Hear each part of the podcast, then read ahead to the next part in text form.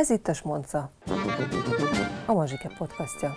A szótár szerint a smonca, semmiség, üres fecsegés, mellébeszélés. A vitatott eredetű ídis monca egy csacska tréfa, fecsegés átvétele. De mi nem csak fecsegünk. A kortárs zsidó kultúra alakítóival, résztvevőivel és kutatóival beszélgetünk fontos dolgokról, könnyedén, mindenről, ami kultúra és kicsit is zsidó. Én Dohi Gabriela vagyok, beszélgetőtársam pedig Félix Anikó, szociológus, politikai elemző.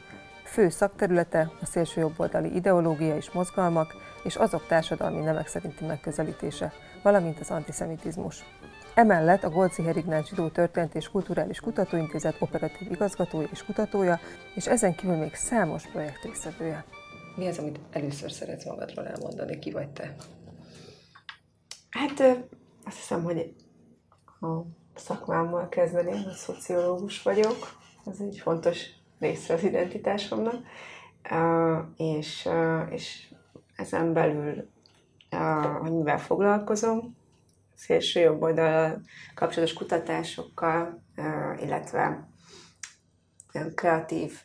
válaszokkal, amik a szélsőségek ellen fellépést segítik. Ezen kívül egy most alakult kutatóintézetben dolgozom, a Golcier Ignác Kutatóintézetben, amellett pedig a Zsidó Világkongresszusnak vagyok elemzője, tanácsadója. Ugye van tehát a Golcier Ignác Kutatóintézet, aminek vagyok a tudományos titkára, illetve kutatója, és ennek keretében az intézetben egyébként még Novák Attila és Konrád Miklós történészek is munkatársaink, és van egy kuratóriumunk, Toronyi Zsuzsanna, Karádi Viktor, Kovács Éva, Gábor György és Balázs Gábor, és az intézeten belül elég sok mindennel foglalkozunk, tehát interdisziplinális keretben történik a zsidósággal kapcsolatos történeti és jelenkori jelenségek vizsgálata. Én ebből a leginkább a eddig tárgyalt témakörökben mozgok, szociológusként, tehát ezen belül van egy nemzetközi kutatás, amit a Hajfai Egyetem vezet, és ebben a holokausztal kapcsolatos diskurzust vizsgáljuk öt ország esetében, Magyarországon én vagyok ennek a a vezetője, és ebben a politikai diskurzust nézzük meg, illetve a médiában, hogy jelenik meg a holokausztról való beszédmód és az oktatás területén. Tehát ilyenekkel foglalkozom, meg, meg amivel most éppen remélhetőleg megint elkezdek foglalkozni, amit már említettem, ezek az ilyen ö, olyan projektek, amik valahogy ö, hasznosítják a kutatást, de nem csak kutatást, hanem praktikus oldalról, vagy, vagy akár oktatási szempontból közelítik meg ezeket a kérdéseket. Ilyen dolgokkal foglalkoztam már a múltban. Volt egy projekt, ami, ami színházi nevelésen és informális oktatáson keresztül közelített a kérdéshez. Ebben a, ebben egy, a központban egy, egy a mentőcsónak egység által létrehozott produkció volt, az Új Világ című előadás, amit Pass Andrea írt és rendezett, és ez, ez egy 90-es években egy 16 éves lány szélsőbeli radikalizációjáról szóló osztálytermi darab volt, ami utána volt egy drámapedagógiai foglalkozás, és erre építettünk egy oktatási projektet, amiben később a Haver Alapítvány is becsatlakozott, és, és ez az a projekt, az egyik projekt az eddig életem során, amiben nagyon hittem, és amiről úgy gondolom, hogy, hogy tudtunk is kis lépésekkel, de változást elérni, tehát sok középiskolai osztályt meg tudtunk szólítani, egyébként a Tomlantos Intézet keretében valósult meg, amikor ott dolgoztam, és, és az ilyen jellegű projekteket szeretném a továbbiakban is folytatni, és olyan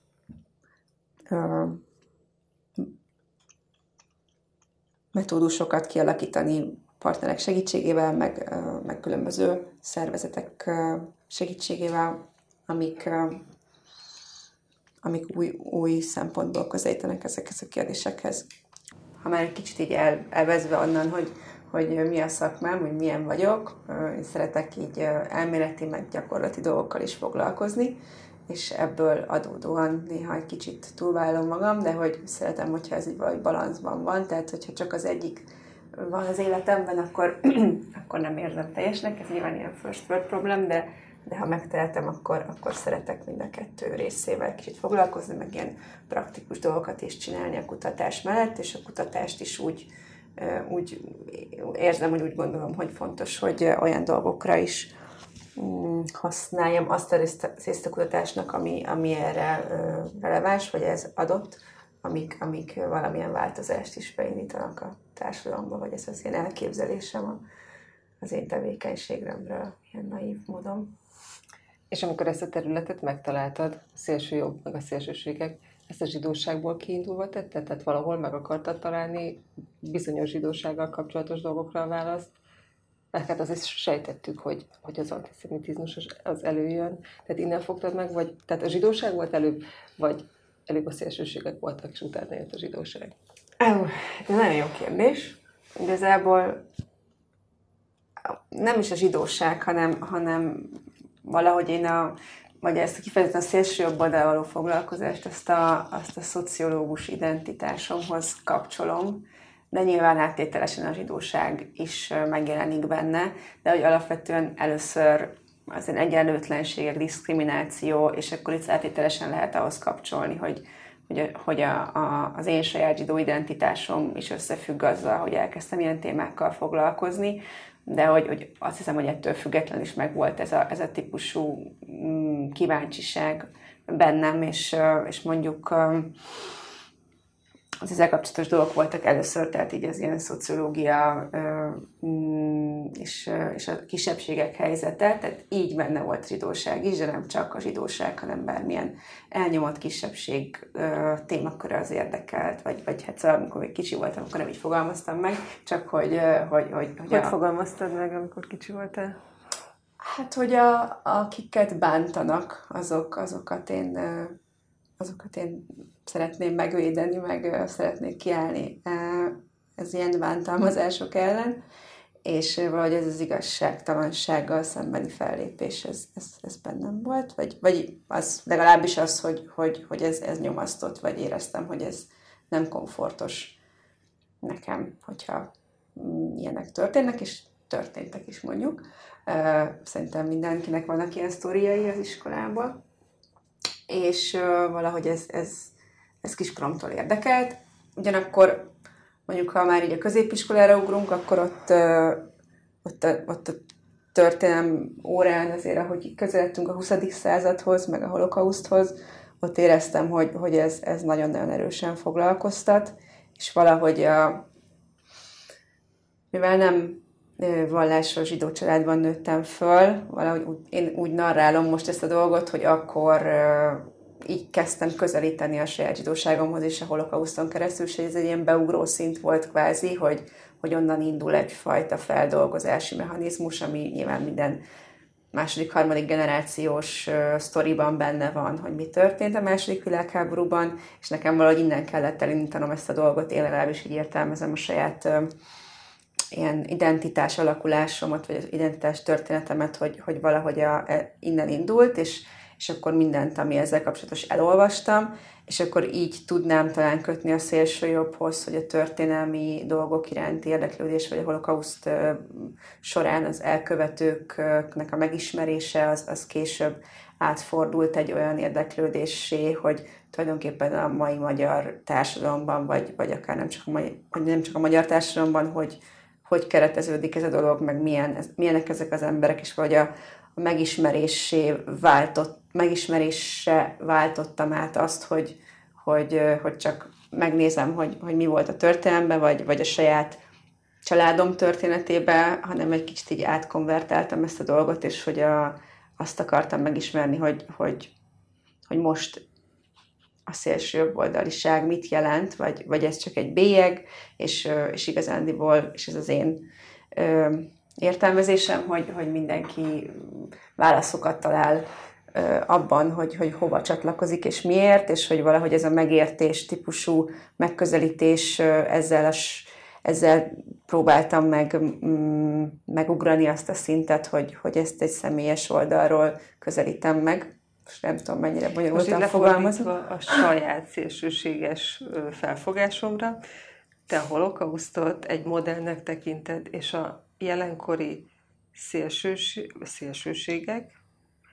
pedig beleilleszkednek ebbe a modellbe úgy, hogy egy potenciális holokau, követ, egy hipotetikus holokausznak a potenciális elkövetői lehetnek. Mm, nem, nem, nem. A párhuzamosság olyan szempontból megvan, hogy, hogy egy társadalmat mindig lehet radikalizálni, és mindig vannak olyan emberek, akik, vagy hát sajnos a legtöbb ember, hogyha így az ilyen szociálpszichológiai alapvetéseket nézzük, az, az, az, az be tud állni egy sorba, vagy legalábbis nem szólal meg, hogyha történnek ilyen dolgok. Hát ilyen szempontból van egy mintázat szerintem, ami, ami minden társadalomra igaz, de, de én nem, semmiképpen nem mondanám, hogy egy az egyben, aki most ilyen csoportokhoz csatlakozik, vagy ilyen csoportokba talál választ a kérdéseire, vagy az életének a problémáira, azok, azok potenciális holokauszt elkövetők lennének, tehát hogy én ezt, ezt a közvetlen párhuzamot semmiképpen nem, nem, nem húznám meg, mert én pont azt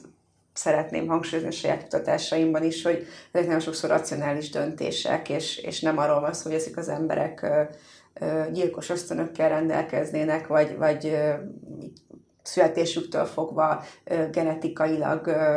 rasszisták, meg antiszemiták, hanem, hanem így alakult az életük, és hogy azt, hogyha megértjük ezt a folyamatot, hogy, hogy mit találnak meg ezekben a közösségekben, meg miért fontos ez nekik, akkor, akkor sokkal közelebb vagyunk a megoldáshoz is, és ahhoz, hogy alternatívát kínáljunk nekik, és ne, ne a gyűlölködéssel átkötött mozgalmi jellegbe találják meg a válaszokat. Hogy végezted a kutatásod? A, tehát, hogy több részből áll szerintem a dolog, tehát van az alapszakos érdeklődés, ami, ami egy, egy élettörténetnek a vizsgálatán alapult, aki egy, egy, egy akkor már a jobbik színeiben politizáló nő volt, Morvai Krisztina, és ezt, ezt különböző ilyen biográfiai adatokat vizsgáltam meg, a saját narratíváját az ő átalakulásáról néztem meg, és ez a kettőt valahogy összevetettem, hogy, hogy mi történt tulajdonképpen, és az volt ebben az érdekes még számomra, hogy a saját életútban történt radikalizációval, hogy egybe vágott az ország radikalizációjával, és hogy az egyéni szint és a társadalmi szint az, hogy kapcsolódott össze egy élettörténetben, és ez nagyon megfogott. És akkor így mentem tovább a mesterszakon, azzal a történettel, hogy akkor oké, okay, akkor nézzük meg, hogy, hogy az egész szubkultúrában hogy alakulnak a, a női szerepek, tehát, hogy amíg egy élettörténetben fontos volt az, hogy, hogy egy nőről beszélünk, de hogyha egy egész közösségben nézzük, akkor a nők általában hogy jelennek meg az ilyen mozgalmakban, és mi a szerepük. Ezt interjúkkal vizsgáltam, illetve részvevő megfigyeléssel, illetve ilyen mindenféle dokumentumelemzéssel, és akkor a diszertációmban pedig ezt bővítettem még tovább, hogy a mesterszakos szakdolgozatomban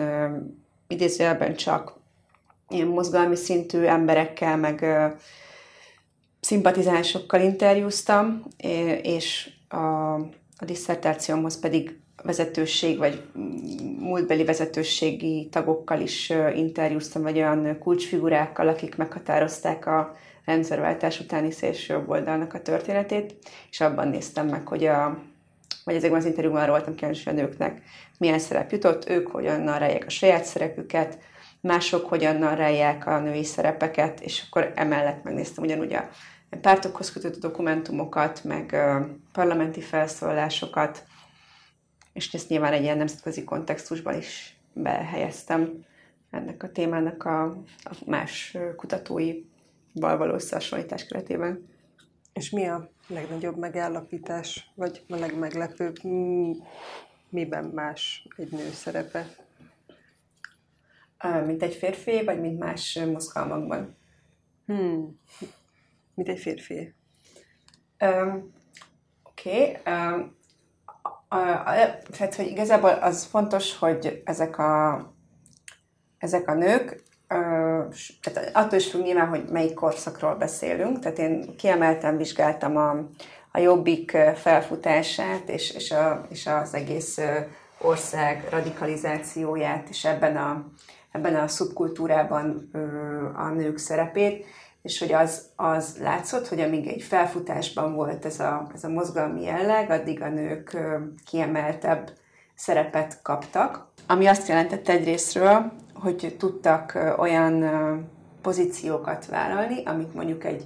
egy, egy kialakult pártstruktúrába, ahol nagyon hierarchizáltak a viszonyok, kevésbé tudtak volna elérni, illetve olyan szervező tevékenységet folytattak, amik nagyon értékesek voltak egy, egy ilyen alakuló szervezetnél, vagy egy alakuló szervezeti kultúrában. És ebben többféle leágazás volt, volt, akik, akik a kultúra terén, tehát hogy különböző könyvkiadó cégek, tehát hogy ez egy iszonyatosan tág, nagyon szerteágazó szubkultúra vagy ellenkultúra volt, amiben nagyon sokféle ember megtalálta a helyét, és vagy a nők tehát a kulturális szférába tudtak vezető szerepet kialakítani, ami jó volt a mozgalomnak is, és jó volt nekik is, mert akár mindenféle bizniszbe tudtak indítani, úgyhogy elismerést is kaptak a, a, a szubkultúra részéről. Egy másik út az volt, amikor a különböző paramilitáris szervezetekben megjelentek nők, és ez is egyébként attól függően, hogy éppen milyen korszakot írunk, eltérő tud lenni, tehát néha arra épít a szélső oldal, hogy nagyon maszkulin és nem jelenhetnek meg a nők, de amikor éppen egy ilyen nyitó fázisban van és szeretne nagyobb társadalmi támogatottságra szert tenni, akkor ugye a nőket is bevonzák, és ez egy ilyen furcsa ellentmondás, hogy egy nagyon maszkulin mozgalomba, hogy jelennek meg a nők, hát éppen azért, mert egyrésztről hasznosak, mert tudnak szervezni, meg tudnak olyan dolgokat elvégezni, amik, amik egyébként szükség van. Másrészt meg egy olyan arcot is mutat a, a, a külvilág számára, ami, ha éppen erre van szükség, ami, ami, ami több ember tud bevonzani, és, és ezáltal vonzóbbá válik, vagy elfogadottabbá válik, vagy hogy a mainstreamesedési folyamat van. És hát még vannak más szerepek is, és ezeket a szerepeket azonosítottam, de úgy alapvetően mindig vannak, ha a leg, leginkább férfias jelleget ölt egy, egy szélsőbeli mozgalom, akkor is vannak olyan nők, még ha láthatatlanok is, akik, akik, akik fontos kulcsszerepet töltenek be ezekben a mozgalmakban, és, és valahogy ennek a bemutatása azt is hozzá, ahhoz is hozzásegíthet minket, hogy ilyen diverzebben tekintsünk ezekre a kérdésekre, és ne, ne ne csak egy ö, egyszerű megoldást lássunk ebben, hogy akkor ezek férfiak, meg így néznek ki, meg ö, ilyen iq rendelkeznek, meg ö, ilyen ö, munkakört töltenek be, hanem ez egy nagyon divers csoport, és minél nagyobb a társadalmi támogatottságok, nyilván annál diversebb. Mi volt, amire visszakérdeztél, hogy más mozgalmakban, vagy más szubkultúrákban? Igen, igen. igen. És az? Ott, ott elég hasonló egyébként az, az a, tehát hogy alapvetően ugye a nők szerepe azért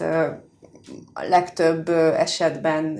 a férfiakhoz képest szervezeti, szervezeti szinten rosszabb, és, és nagyon sokszor előjön más szervezeti kultúrákban is, hogy a nők ilyen ö, operatív dolgokat ö, csinálnak, és, és a, a férfiak azok igazából ö, irányítják a struktúrákat, és és olyan pozíciókban vannak, amik, amik valójában ö, döntéshozók, ö, és ez, ez a szélső oldal esetében is ö, sokszor így van, tehát valós vezetői pozícióba kevesebb nő van. De egy arányaiban nem annyival kevesebb, mint amire gondolnak. Tehát ez, ez, a, ez a hasonlóság, hogy, hogy ez a típusú leosztás, ez, ez itt is megvan, és ahogy ahogy ö, megszilárdulnak a pártstruktúrák, hierarchiák ö, kialakulnak, úgy egyre jobban tolódnak vissza a nők a, a hierarchiában. Hogy érezted magad ezekben a közösségekben? Sikerült-e emberi kapcsolatokat kialakítani, barátságokat? Volt-e valaki otthon? Hmm. Hát barátságokat nem sikerült, mert hogy ö, ugye egy interjú szituációban ez mert hogy amikor az ember ö, tudományos jelleggel ö, csinál interjút, ö, akkor annak megvannak a szigorú szabályai, és, ö, és, és akkor én nem is nyilvánulhatok meg úgy, hogy, hogy ez, egy, ö, ez egy beszélgetés, ez egy, az interjú szituáció ebben az esetben az, hogy én, én kérdezek, és ő válaszol, és én a saját véleményemet nem ö, fejtem ki. Mindig úgy kezdtem ezeket az interjúkat, hogy én ö, ide és ide járok, ezt és ezt csinálom, és engem érdekel, hogy ő mit gondol erről és erről a kérdésről. És hogy ezzel a nyitó mondattal igazából, vagy több mondattal, el tudtam azt érni, hogy, hogy ezek az emberek válaszoltak a kérdéseimre, anélkül, hogy ők minősítették volna az én szerepemet, vagy egyáltalán ez szóba került volna, hogy, hogy én ebből hogy és mit, mit fogok leszűrni, tehát én kommunikáltam azt, hogy, hogy olyan szempontból bízhatnak abban, hogy amennyire csak tudok objektív leszek azzal kapcsolatban, amit elmondanak nekem,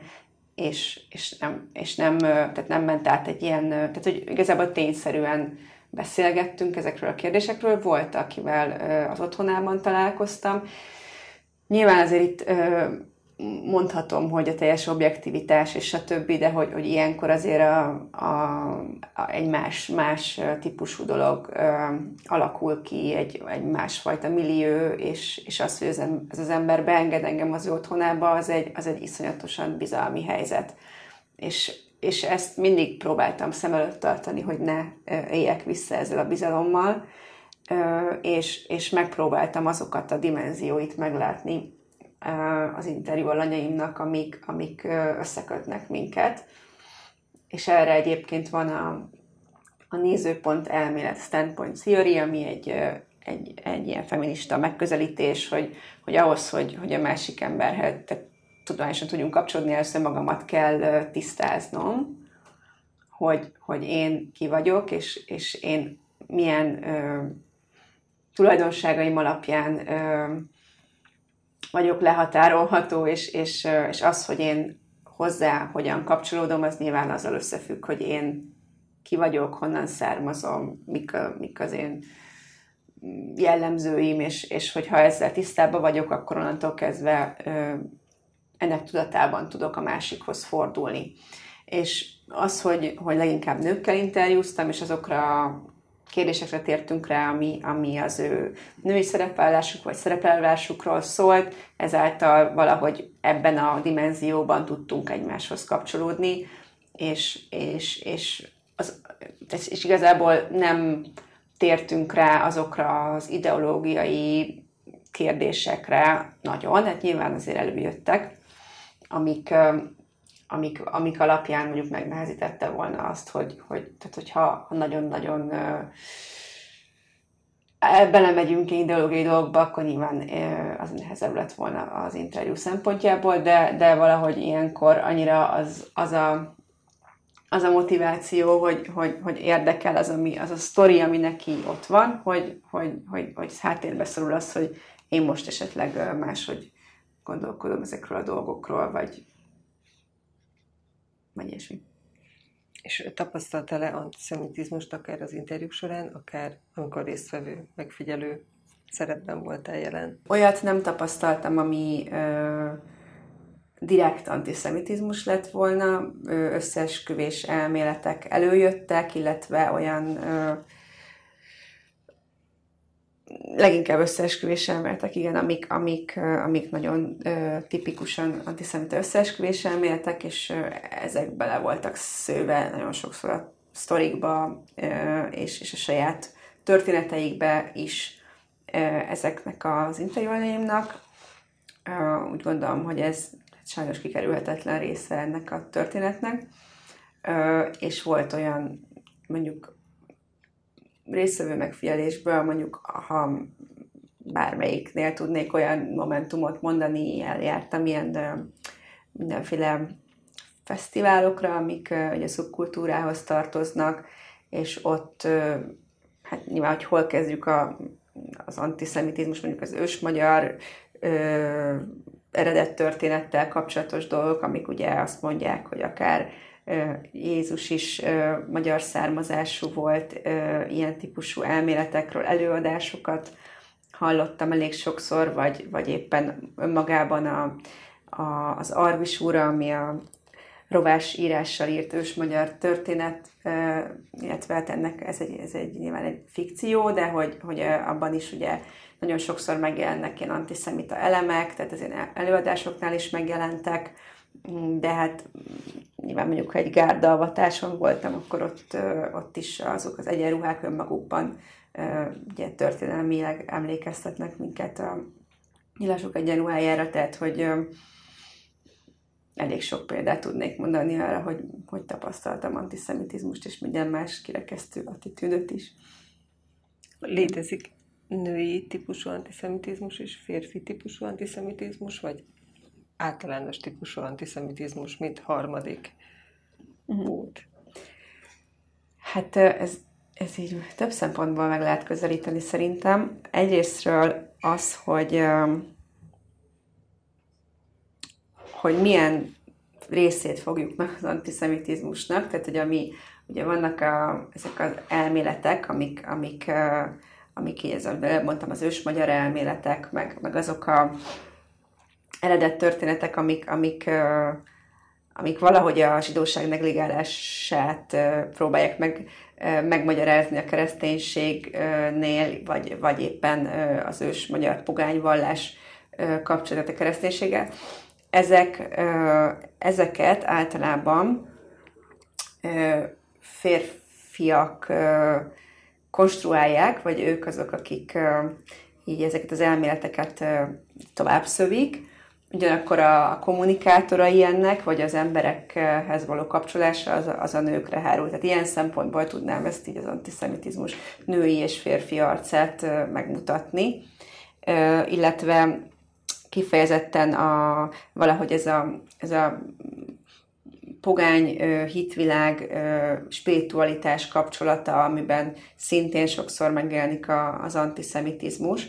ennek a, a, az ilyen mindenféle gyógyító körökben való megjelenése, ez pedig egy tipikusan női ö, principium, hogy így mondjam, a szélső jobb oldal esetében. Ö, remélem, az így érthető volt, de hogy, hogy ilyen szempontból tudnám mondani, mert hogy a, a, az emberek oldaláról nincsen, tehát hogy, hogy azt nem lehet mondani, hogy a nők vagy a férfiak antiszemitábbak lennének így a kutatások alapján, tehát hogy, hogy nincs, nincs ilyen a legtöbb, sőt, nem tudok olyan kutatást mondani a mai mm, kutatások közül, amik ezt mondanák, hogy férfiak vagy nők antiszemitábbak, tehát hogy ilyen szempontból a befogadói oldalról nincs különbség. Szeretnék valahogy áttérni a soros kampányra. Nem tudom, hogy van-e értelme annak a kérdésnek, hogy, vagy hogy foglalkoztál -e ezzel, hogy a plakátkampány kinek volt targetálva, vagy hogy hogyan csapódott ez le női és férfi fogyasztóknál. Hmm. Erről is szerintem nincsen kutatás ilyen szempontból. Érdekes lenne megnézni, hogy alapvetően arról sincsen nagyon, hogy, hogy milyen hatása volt. Július van, de hogy Igen. mire ezt hallani lehet, addigra már megjelent egy tanulmány, erről mondanál le valamit? Hm, igen, szóval egy kiadvány, amiben két ö, tanulmány jelent meg, egy, egyrésztről egy ilyen antiszemita incidenseket tartalmazó riport 2019-2020-ról, ból, és ezeket a Mazsész Biztonsági Szolgálata rögzítette, és, a, és én elemeztem ezeket, kategorizáltuk, és, és ezeket elemeztem. A másik pedig a Medián által készített attitűdfelmérés, akik kifejezetten rákérdeztek a soros kampányra, már 2017 óta azt hiszem, hogy az emberek mit gondolnak Soros Györgyről, és akkor az egyik, most nem tudom szó szerint idézni, az egyik része az volt, hogy egy, egy önző, hatalomra törő pénzéhes ember, a másik pedig egy, egy, egy jó ügyeket segítő mm, filantróp igazából. És, és, és azt találták, hogy, hogy, hogy, hogy kifejezetten romlott az embereknek a Soros Györgye kapcsolatos megítélése az elmúlt években, és nyilván ez a nehéz, mert hogy előtte meg nem nézték, tehát hogy a kampány előtt nem tudjuk, hogy mi volt. Nekem az a, ehhez a, illetve hát ez, ez nem az én találmányom, de hogy nyilván ebben a társadalomban élünk, akkor, akkor vissza kell emlékezni a 90-es évekre, amikor Csurka István és a miép a Soros, Soros Györgyöt egy ilyen tipikus antiszemita sztereotíp figurának beállítva folyamatosan nyomott egy olyan ö, ellenség diskurzust, ami, ami, amiben, ö, amiben ez, ez kiemelt szerepe megjelent, és hogy nyilván azok a azok a beidegződések, azok megmaradtak akkor is, hogyha azóta azért felnőtt pár generáció, de hogy, hogy ezek átadódnak, és valahogy belekerülnek a társadalom szövetébe, és ezt nem lehet leválasztani egy ilyen kampányról, akkor is, hogyha ugye az a kommunikáció erre, hogy ennek semmi köze nincs Rossz György zsidóságához, de hogy mégiscsak ezek a sztereotípiák ott vannak. De azt, hogy, hogy ez nők és férfiak erre hogy hatott, erről ezt szerintem nem vagyok abban biztos, hogy szerintem ezt nem nézték meg a medián kutatásban sem, pedig érdekes lenne. Nem, nem tudom, tehát hogy visszatérve megint arra, amit az előbb mondtam, hogy nincsen különbség nagyon nők és férfiak között az antiszemitizmus tekintetében, így szerintem a, ennek a, a percepciójában sincsen, de ezt, ezt nem tudom biztosra mondani, mert, mert, mert simán lehet, hogy egyébként elindíthat más jellegű gondolatmeneteket egy, egy, egy ilyen típusú kampány. Úgyhogy erre csak tippelni tudnék, de... És mi lenne az? Tudom. Ö, hú, hát, hát ugye itt különböző nők és férfiak különböző szocializációján elindulva, hogyha egy, egy, egy, egy ilyen ördögi mosolyjal látok egy férfi embert, az lehet, hogy egy, egy, egy nőt jobban taszít, vagy, vagy, vagy, vagy máshogy reagál rá, egy, egy jobban beindul valami, valami ellenhatás, mint, mint egy, egy, egy férfi esetében e, a különböző szocializációkon, szocializációs minták miatt, de ez csak tényleg egy ilyen kezdetleges hipotézis, de meg lehetne nézni. Beszéltünk már erről más podcastokban is, hogy ha tehát tulajdonképpen miért antiszemita a soros kampány a nyilvánvalóan túl? Hát mi a nyilvánvaló? Hát a, a nyilvánvaló az, az, hogy szerintem egyrészt, amit az előbb mondtam, ez a történelmi hagyomány, ami abszolút benne van a társadalom szövetében. A másik az az, hogy vannak olyan toposzok, amik, amik, amik az antiszemita összeesküvés elméletek alapját képezik, és ezt szintén többen elmondták, tehát ez a vigyorgó zsidó képe, ez, ez önmagában egy olyan dolog, ami, ami, ami hosszú évtizedekre nyúlik vissza. Ez az egyik rész, tehát ez a, ez a a, a jelenség, és a jelenségnek a hatása az a másik dolog, ami, ami a, szintén már említett medián felmérés bizonyít, hogy egyáltalán tehát negatívabban állnak az emberek Soros az évről évre, vagy, vagy hát volt időszak, amikor ez egy, ez egy rossz negatív tendencia volt ezzel kapcsolatban, és innen egy lépés az, hogy, hogy, hogy ezt összekapcsolják. Tehát, hogy, és igazán Bocskos kicsit az incidens reportra térve, tehát az, hogy, hogy Soros György, ez nagyon híres kép, amikor ugye ráírják a zsidó vagy távécsillagot rajzolnak a, a plakátra. Ez zárójában azért nem csak zsidó szereplő plakátjaival történik, de, de ez azért itt felülreprezentált volt. Ez már egy összekapcsolás, és, és egy ki nem mondott dolog, ami, ami, ami kimondottá tud válni. És ilyen szempontból a hatását azt hosszú távon nem ismerjük. És akkor is, tehát hogy, hogy is nyilván a, a látens antiszemitizmus az egy, az egy szintén cseles dolog, mert hogy, hogy, hogy sokan ne, nem tartják azt ö, nyilván okénak, hogy, hogy elmondják, hogy egyébként ö, ezt is ezt gondolják ö, erről erről a társadalmi folyamatról, mert hogy tudják, hogy nem oké antiszemitának lenni, de attól még ezek az indulatok megjelennek. Hogyan hatott a Covid az antiszemitizmusra? Hát többféle módon. Egyrészt, ami, ami nyilvánvaló, hogy, hogy minden ilyen társadalmi jelenségnél, ami új, és ami megmagyarázásra vár, akár technológia területén, akár a természeti jelenségek területén, akár egy ilyen járványhelyzetben előjönnek a klasszikus teóriák, és így az antiszemita összeesküvés elméletek is. Tehát egészen új típusú, vagy ne, igazából nem új típusú, hanem pontosan az, a jól ismert elméletek újra gondolása történt meg, tehát mondjuk, hogy ezzel foglalkozunk, meg talán aki érdeklődő közönség is, az nem annyira lepődik meg ezzel, hogy, hogy a koronavírust ezt a zsidók hozták létre, Izrael hozta létre, azért hozta létre, hogy ezt is ezt csinálja a társadalommal, vagy az emberekkel, a vírus, ott az oltást is azért hozták létre, hogy, hogy ez is ez történjen a társadalommal, tehát hogy ezek az ilyen könyökünkön jön ki típusú dolgok, de hogy, hogy meglepő módon ezek, ezek újra ö, támadásba lendültek. És ugye itt is van, ugye, amikor nem jelenik meg kifejezetten az, hogy, és itt kicsit visszautalva a soros kampányra, hogy, hogy a, én úgy látom, hogy, hogy a mai világban a kódolt antiszemitizmus az az igazán nagy kihívás, hogy, hogy nem mondják ki, hogy, hogy a zsidókról van szó, de mégis, ha az összes elemet összerakjuk, tehát a háttérhatalom, a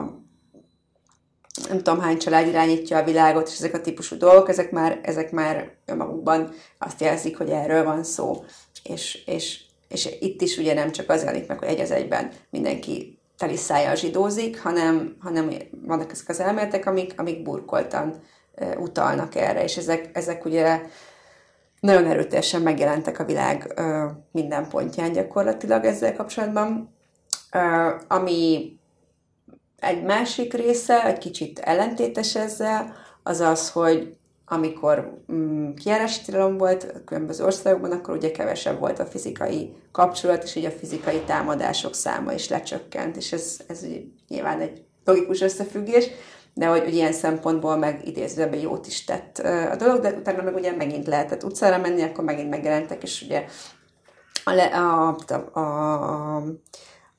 COVID-szkeptikus, illetve ö, oltásellenes csoportokba, szintén az antiszemitizmus, az összeesküvés elméletek nagy mértékben megjelentek, és akkor amikor ők utcára mentek ö, a világ minden pontján, akkor ott ö, ismét élt és virult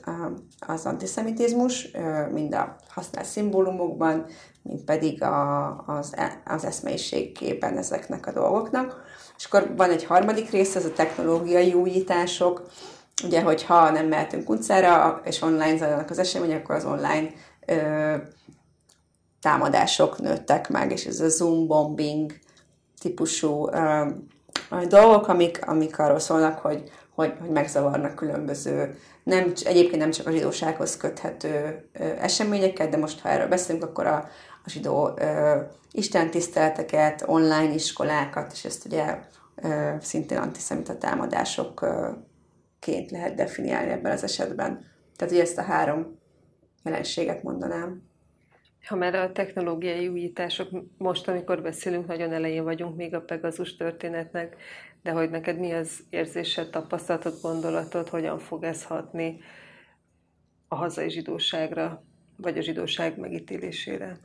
Ez nagyon érdekes kérdés, mert ez összefügg Izrael megítélésével is ami, ami ugye láthatóan a magyar társadalomban inkább egy ilyen neutrális, tehát igazából úgy, úgy se nem pró, se nem kontra nem viszonyulnak Izraelhez az emberek, és ehhez ugye kapcsolódik a kormány nagyon erőteljes pro-Izrael retorikája. És nyilván ez, ez ilyen szempontból pozitív hatást is válthatna ki, illetve nincsenek olyan ö, akár a baloldal részéről érkező kritikák, akár iszlamista szélsőségesek részéről érkezett, mivel nem nincs ilyen része a társadalomnak, ezért nálunk így ez a típusú, új típusú izrael ellenesség, ez, vagy új típusú antiszemitizmus egészen pontosan ez, ez nem nincsen szinte, illetve a szélső jobb oldal esetében fogalmazódik meg leginkább. Úgyhogy én is azt gondolom, hogy ez a, ez a konkrét botrány szintén ezen a vonalon indulhat el, tehát a szélső jobb oldal tudja ezt tematizálni, és ilyen szempontból, és ez nyilván annak a határai viszont elég erőteljesen elmosódnak, hogy uh, hol van a szélső jobb oldal és hol van a mainstream, uh, ezért ez így bekerülhet a, a, a a, a közéleti részbe is, és valahogy a, a mainstream része lehet ez a, ez a típusú alá, tehát alá támaszthatja azokat az antiszemita sztereotípiákat, amik, amik egyébként is benne vannak, és most megint ismétlem magam a társam szövetében, és hogy ezáltal rossz hatással lehet a zsidóságra is, hogyha ez a, ez a dolog, ez, ez még inkább nyilvánosságot kap, és, és, a, és olyan szinten ö, az emberek tudatába belekerül az, hogy, hogy ez egy izraeli ö, cég, és ez az Izrael ö, által ránk hozott probléma, tehát ilyen szempontból probléma lehet ez a zsidóság számára. Szerinted, amikor Izraelt kritizálják, az is egy kódolt antiszemitizmus? Mindent lehet kritizálni, én azt gondolom, és mindent kell is, és főleg, hogyha tudomány keretein belül maradunk, akkor, akkor ez egy gyümölcsöző dolog is lehet. Most itt utalnék a különböző antiszemitizmus definíció közti mondjuk Magyarországon ez öt ember foglalkozik ezzel a kérdéssel, és egymással vitatkoznak. Most egy kicsit így leszűkítettem, vagy viccel sem próbálom elmondani, de hogy, hogy, hogy ez a, igazából az emberek többségét Magyarországon nem érdekli, és ez itt szerintem rendben is van. Megint visszautalva a medián kutatására, szintén az jött ki, hogy igazándiból a magyar társadalmat hogy nem annyira érdekli a zsidósággal kapcsolatos kérdések, ami szerintem tök oké. Okay. Tehát, hogy, hogy hát egyrészt mondjuk lehetne úgy is megfogni, hogy nem oké, okay, mert hogy hogy miért ne érdekelné bármi, ami, ami, ami az országgal kapcsolatos, de mivel sajnos a legtöbb ember a saját problémájára fókuszál, és a saját boldogulására, és nem foglalkozik közéleti kérdésekkel, így ezekkel sem foglalkozik, és leginkább a zsidósággal kapcsolatos kérdések közéleti kérdésekként fogalmazódnak meg. Így Izrael kérdése is ö, ide tartozik, és szerintem egy abszolút távoli ö, pont ö, a mai magyar társadalomban. Tehát semmiféle ö, relevanciája nincsen. Nyilván ez, ez más országokban sokkal inkább tematizálódik, és nagyon fűtött viták vannak erről, és, és az, hogy hol húzódik a kritika és az antiszemitizmus, vagy igen, mondjuk nevezők antiszemitizmusnak a határa, az, az nagyon sok szempontból megközelíthető, és én nagyon óvatos lennék, hogy, hogy így sarkosan ebben állás foglaljak, mert hogy, hogy ez, ez számomra sem őszintén szólva letisztázott és egy alakuló dolog, és, és, és azt gondolom, hogy, hogy egyik szélsőséges, számomra szélsőséges álláspont sem tud százszerzalékig kielégítő lenni, és, és valahogy valahogy hogy én abban láttam potenciált, hogyha, hogyha a tudomány felől közelítve próbálunk meg, megvizsgálni bizonyos elemeket, és, és valóban azt megnézni, hogy, hogy, hogy, hogy mi az, ami, ami, amit biztosan lesz, lehatárolhatunk, és, és azt már antiszemitizmusként ö, ö, érzik, ö, definiáljuk, és mi az, ami a kritika határ. De hogy van egy szürke zóna, amiben szerintem uh-huh az, hogy ki hogy áll ehhez hozzá, az, az, és akkor visszatérve az elején elmondott nézőpont elmélet alapján, hogy, hogy, hogy, hogy egyszerűen nem, tehát ez, senki nem tudja leválasztani a saját saját magát abból, hogy, hogy hogy lát rá erre a, erre a kérdésre, vagy hát tisztelt a kivételnek, aki, aki igen, de hogy ez annyira átszőtt mindenféle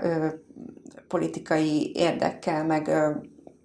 meg egyéni identitással, meg csoportos identitással, hogy, hogy egyszerűen iszonyat nagy a kala, kalamajka ebben az egészben. Mennyire traumatizál az,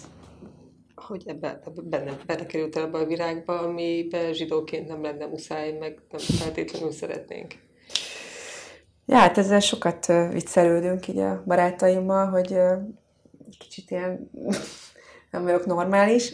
de mennyire traumatizál. Uh, anyukámat kéne megkérdezni, mert ő szerinte engem nagyon traumatizál, és szerintem abba kéne hagynom ezt az egészet, mert ez nincs jó hatással rám. Nyilván egyébként az elején, amikor elkezdtem foglalkozni ezzel, akkor, akkor, akkor elég sok uh, kifejezetten rossz álmom volt, ilyen holokausztos álmaim, meg, meg olyan dolgok, amik, amik azt mutatták, hogy dolgozik bennem ez a dolog, de valahogy mindig úgy vagyok vele, hogy, hogy jobban érdekel, meg, meg, meg fontosnak tartom annyira, hogy, hogy leküzdjem ezt a egyéni szintű ö, problémát, és hogy, hogy inkább dolgozzak ezzel, és valahogy átfordítsam ezt, és, és, és felülemelkedjen a, a megértés iránti vágy, és a megoldás keresése az én saját szintemen. És hogy, most nem is zsidóként, hanem mint ember, vagy mint kutató, sokszor ez így szembe jött, hogy, hogy miért, miért foglalkozom ezzel, meg, meg miért interjúzom, meg miért nem csak a íróasztalom mellől mondok okos dolgokat ezekről a csoportokról, és, és valahogy az, azt érzem, hogyha át megyek ezeket a határokon, meg, meg oda megyek, meg emberként viszonyulok az, a másik emberhez, akkor ő is emberként fog viszonyulni hozzám, és akkor az nekem egy visszaigazolás arra, hogy, hogy itt nem egy ö, ö, zsidó és szélső jobboldali ö, nexus van, hanem ember és ember, és valahogy ez egy, egy, egy ö, egyéni szinten is, most ez ilyen igen, naíva, de hogy, hogy társadalmi szinten is egy gyógyító hatású lehet. És valahogy hogy ez bennem inkább megerősít abban, hogy ezt folytatni kell, és hogy, hogy nem a saját sebeimnek a nyalogatásával kell foglalkoznom, hanem, hanem előre kell menni és csinálni ezt tovább. És hogy egyre inkább azt érzem, hogy a, hogy a kutatásból a, eljutok arra, hogy, hogy, hogy, hogy, hogy megoldásokat, meg, meg, meg válaszokat szeretnék adni ezekre a dolgokra, és valahogy hogy ezt a kettőt kombinálni, és hogy megismerni a csoportot, és utána olyan dolgokat csinálni, amik, amik a, nem a mi és őket erősíti, hanem az együttes törekvéseket. Volt a kutatásod során olyan élethelyzet, amikor azt érezted, hogy itt aztán tényleg nincs semmi keresni való? Hát, de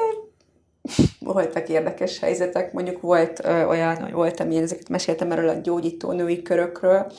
és azért ott így, ö, amikor 5-6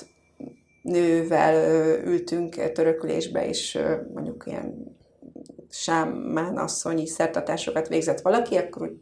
azért kicsit megkérdeztem magamtól, hogy most így miért is vagyok én itt, de utána azért úgy, úgy, úgy, úgy megint ott is felülkerekedett a, a, az érdeklődés. Szóval valahogy mindig felülírom azt a, azt a dolgot, hogy most én egyénként hogy vagyok itt azzal, hogy ú, hát ez tök izgi, meg hogy ezzel, ezzel így eddig senki nem foglalkozott, meg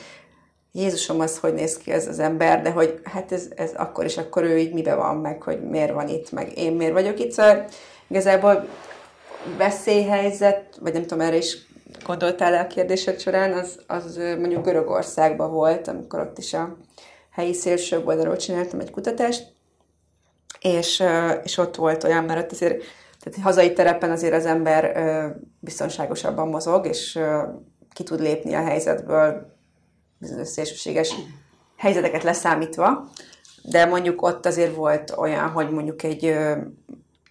egy aranyhajnal irodába voltunk a kutatási asszisztensemmel, és akkor levetítettek egy filmet arról, hogy hogy kell mm, rátámadni a bevándorlókra, és akkor így mondták, hogy akkor most két percünk van, hogy elhagyjuk a helyszínt, mert most olyan fog, hogy most így, most, most nagyon-nagyon gyorsan le kelljen takarodnunk, tehát kb. ez volt a lényege,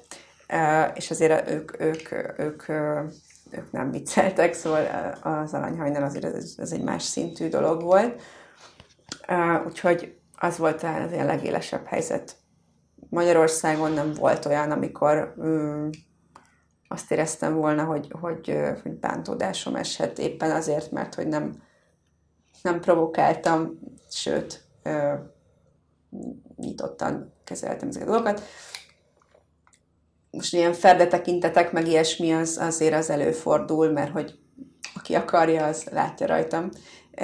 hogy hogy nézek ki, de, de is voltak vicces helyzetek, hogy van, aki azt mondta például, hogy szép kunlány vagyok, úgyhogy... És egyébként a ti családotokban a zsidóság, holokauszt saját sztori, ez mennyire volt tabu? Mennyire lehetett tudni, mennyire kellett rákérdezni? Hát valahogy ez a szürke zónában volt igazándiból, tehát nekem az én sztorim az szerintem az is nagyon, nagyon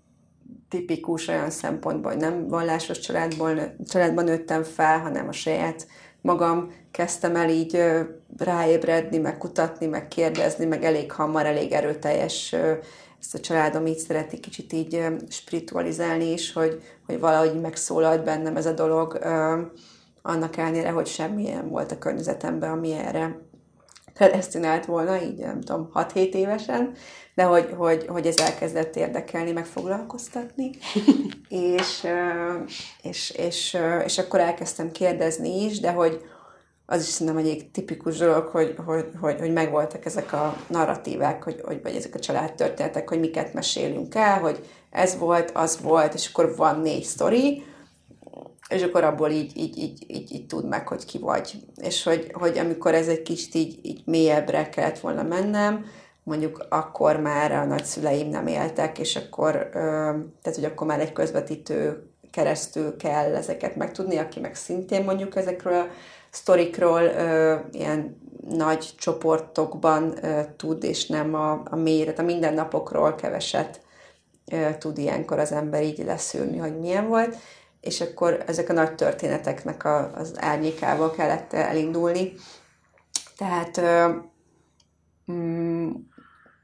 nem tudok semmi olyanról, ami, ami ilyen nagyon ö, durva